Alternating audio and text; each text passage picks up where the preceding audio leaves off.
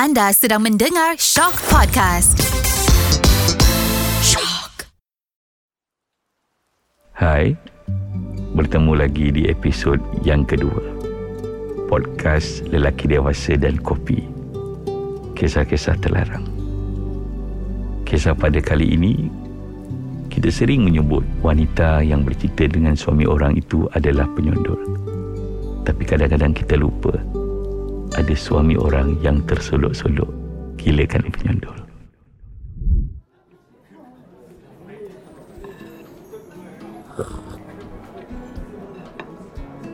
Saya berkenalan dengan Mira. Ini tak ada kaitan dengan Mira tangga atau Mira Yucit yang kecoh baru-baru ni. Mira ni pekerja baru di XYZ Holding. Saya tak mahu sebut nama syarikat ya.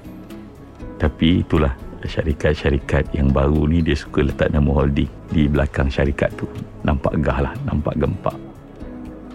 Uh, Mira ni sebenarnya fresh graduate jurusan ekonomi tapi dia major dalam applied economy. Dan sebelum uh, dia join XYZ Holding ni dia jadi pembantu MUA makeup artist.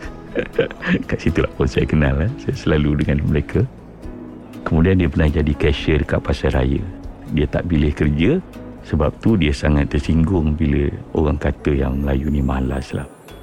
Dan Mira faham sistem pendidikan kita pada hari ini dan bertujuan melahirkan orang bersijil.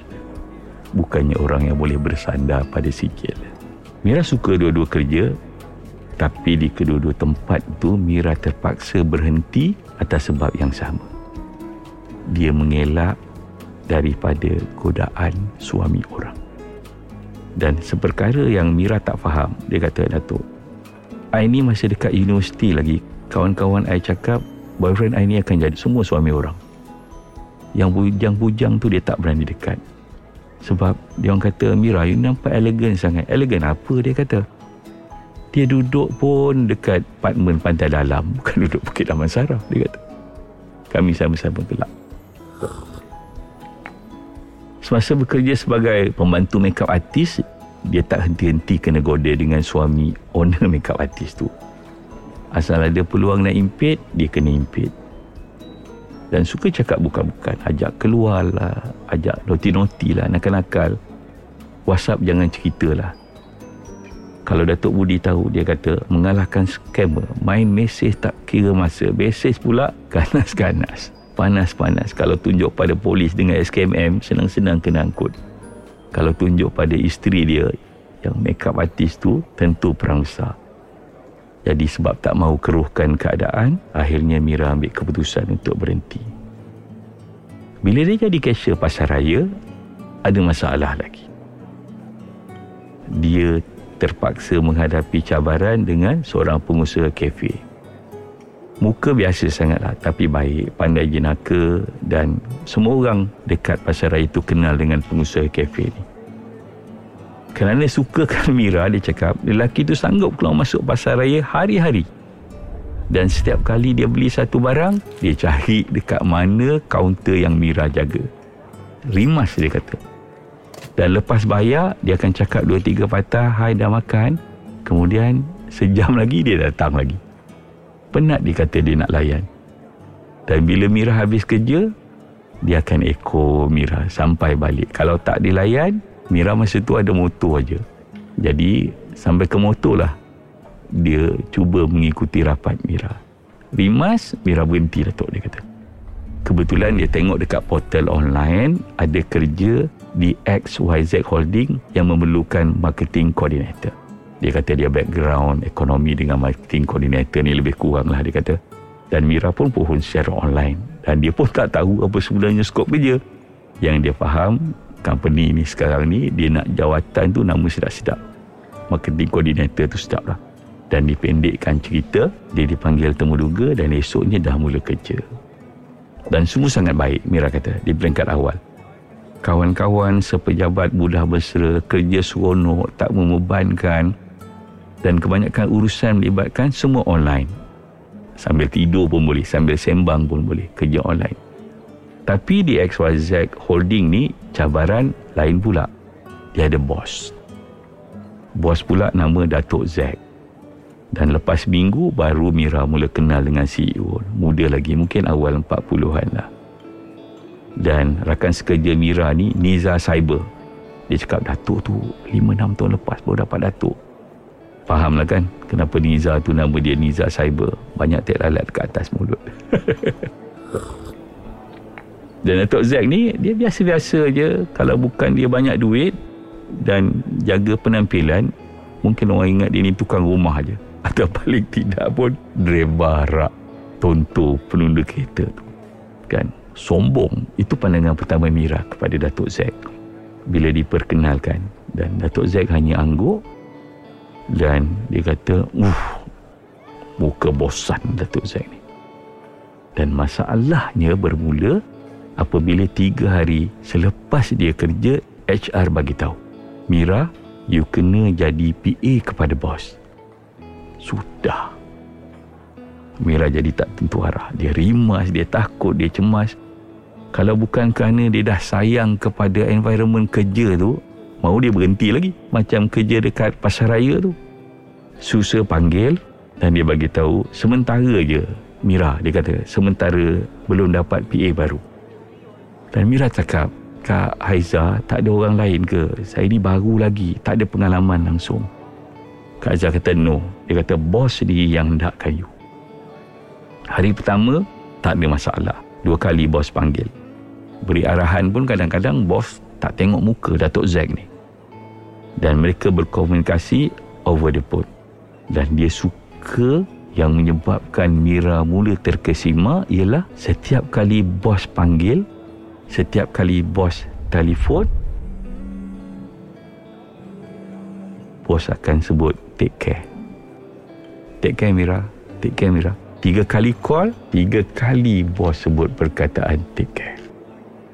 Dan Mira tengok, oh rupanya hati kering, muka lawyer bos tu ada juga sisi lembut. Tapi itu Datuk Budi, dia kata itu cerita lama. Kita enam bulan lepas. Sekarang ni kalau disebutkan sisi baik Datuk Zack tu dia kata macam durian. Saya kata mengapa pula macam durian? Dia kata keras dekat luar Datuk tapi dekat dalam lembut kan dan isinya lunak tidak terferi. Saya kata Mirai minakal lah. Dan semua berjalan dengan baik. Tuntutan kerja jadikan mereka akrab. Lepas meeting kadang-kadang mereka ke kopi berjenama dan kemudian meleret lah sampai tetapi sekadar dengan dengan bos dan juga PA dia saja untuk suatu tempoh yang panjang semuanya okey. Tetapi selepas dua bulan, bos mula hubungi selepas waktu pejabat.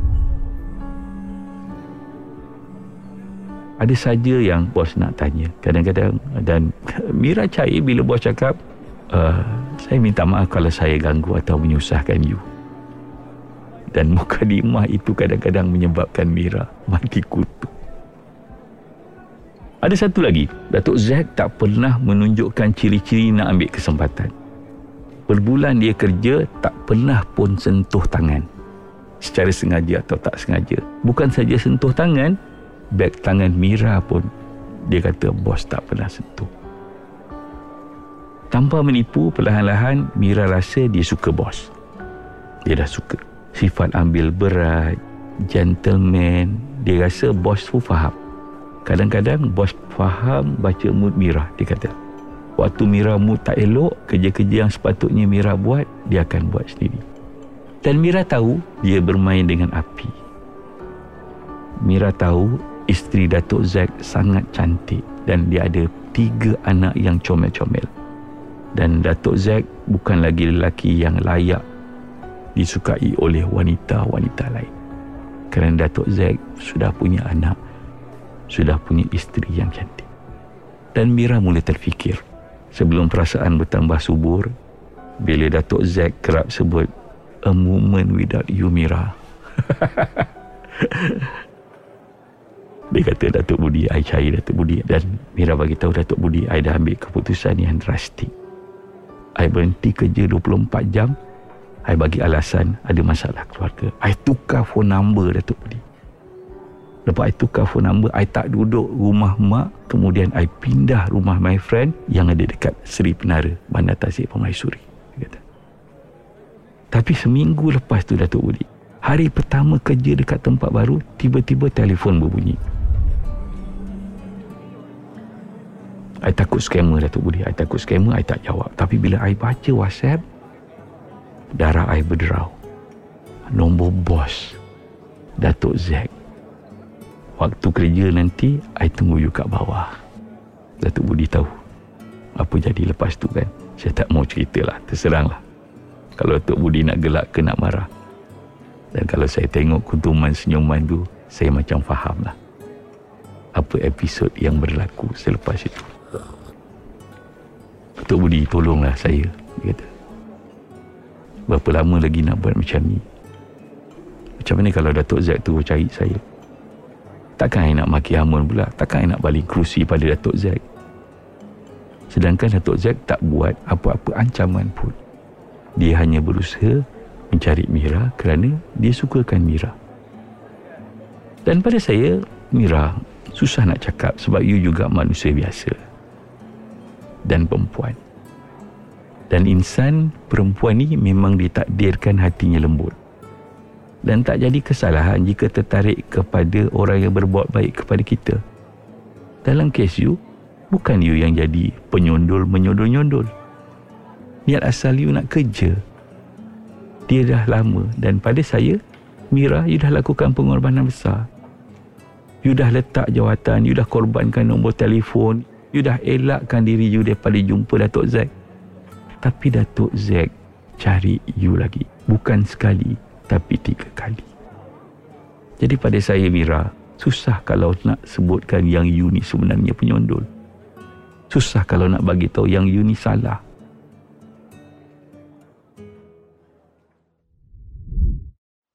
Dan pada saya untuk yang ada dekat luar sana, kerana berhentilah dari memberi gelaran penyondol secara pukul rata kepada semua wanita yang bercinta dengan suami orang.